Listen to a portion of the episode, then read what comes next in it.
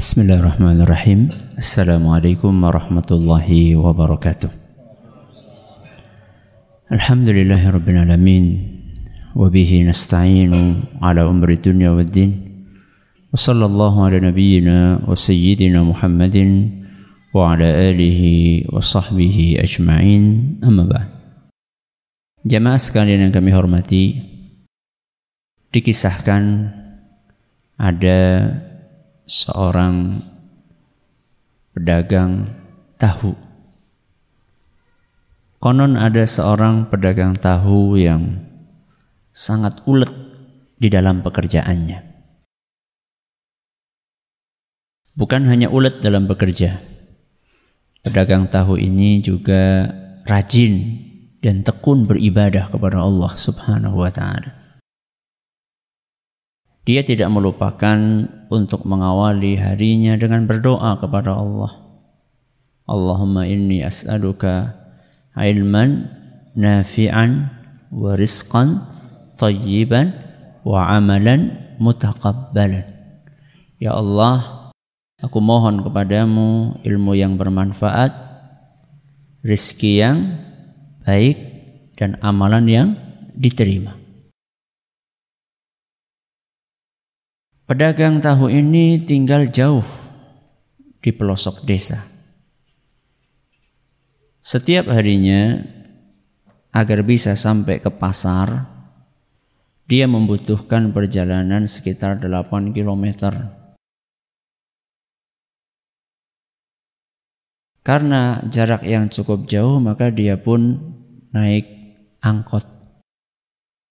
Tapi setelah melewati sekian pematang sawah, karena rumahnya mewah, apa mewah? Mepet sawah. Ya. Jadi jalan gitu, baru kemudian setelah sampai pinggir jalan, maka dia naik angkot sampai ke pasar. Alhamdulillah. Rizki dari pedagang tahu ini lancar. Sering sekali habis tahunya laris manis. Jarang tahu bikinannya itu tersisa. Maka dia pun semakin tekun beribadah kepada Allah sampai datang suatu hari. Allah takdirkan dia kepleset di tengah-tengah sawah dia kepleset sehingga keranjang tahunya itu pun ikut jatuh. Dan tentu kalau keranjang jatuh, keranjang tahunya jatuh ya mesti isinya hancur berantakan. Maka dia lihat ya masih ada sisa dikit lah mungkin bisa dijual. Maka dia pun bergegas berjalan menuju ke jalan raya. Ternyata sampai jalan raya angkotnya sudah lewat. Akhirnya ibarat tertimpa ibarat sudah jatuh tertimpa tangga pula. Dia pulang dengan lesu dan mengeluh. Saya sudah rajin beribadah saya sudah rutin berdoa. Kenapa Allah takdirkan ini? Kenapa Allah beri musibah saya seperti ini? Apa Allah nggak sayang lagi sama saya? Ini keluh kesah dari seorang pedagang tahu. Gak lama kemudian Allah ingin kasih tahu kepada dia. Kenapa Allah bikin dia terpleset? Ternyata ada berita di pagi itu bahwa angkot langganan dia kecelakaan. Masuk ke dalam jurang. Dan seluruh penumpangnya mati. Kira-kira kalau dengar berita itu dia ucap Alhamdulillah apa innalillah? Apa jasa? Innalillah apa alhamdulillah? Innalillah karena teman-temannya pada mati. Alhamdulillah dia selamat. mulai dia menyesal kenapa tadi dia suudzon kepada Allah. Dia marah-marah, menggerutu. Kenapa Allah takdirkan ini? Kenapa Allah takdirkan ini? Ternyata Allah ingin selamatkan nyawanya. Lebih berat mana? Kepleset apa melebu jurang? Hah? Jelas lebih lebih ringan kepleset. Dan gak lama kemudian Allah ingin kasih tahu lagi sama dia. Sore harinya ada orang datang ke rumahnya. Peternak bebek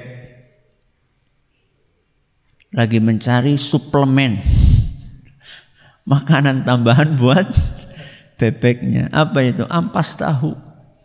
Wah saya nggak punya ampas tahu, adanya tahu rusak. Oh apa-apa. Akhirnya tahu yang rusak sudah hancur berantakan itu dibeli.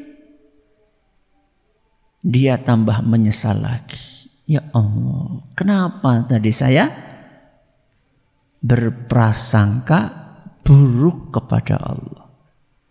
Jamaah yang kami hormati. Sepahit apa pun takdir Allah, jangan pernah suudzon kepada Allah. Apa? Sepahit apa pun takdir Allah, jangan pernah suudzon kepada Allah. Suudzon siapa? Berprasangka buruk. Takdir yang pahit itu apa? Meriang. Apa maning? Kepleset. Apa maning? Orang duit duit. apa maning? Panene gagal. Jangan pernah suudzon kepada Allah. Karena suudzon kepada Allah bukan perilakunya orang yang beriman. Allah sebutkan dalam surat Al-Fath ayat 6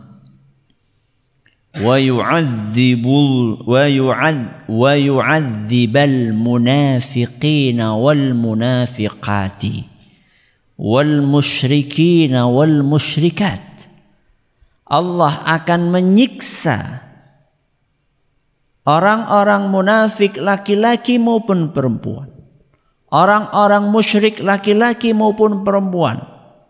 Kenapa? Adzannina billahi dhannas Karena orang-orang munafik dan orang-orang musyrik senangnya suudzon kepada Allah. Jadi Suudon kepada Allah itu bukan perilakunya orang yang beriman. Itu perilakunya siapa tadi? Kalau nggak munafik, musyrik. Milih sing di. Milih sing mukmin. Ya. Alaihim dairatus saw. Mereka akan selalu diliputi dengan keburukan. Kenapa? Karena mereka berburuk sangka kepada Allah. Akhirnya ditimpakan keburukan oleh Allah. Dalam hadis qudsi Allah berfirman, "Ana inda dhanni 'abdi bi." Allah berfirman, "Aku ini tergantung bagaimana hambaku berprasangka kepadaku." Jadi kalau kita berprasangka baik kepada Allah, Allah takdirkan yang baik. Kalau kita berprasangka buruk kepada Allah, Allah takdirkan yang buruk. Maka jangan pernah berprasangka buruk kepada Allah, sepahit apa pun takdirnya.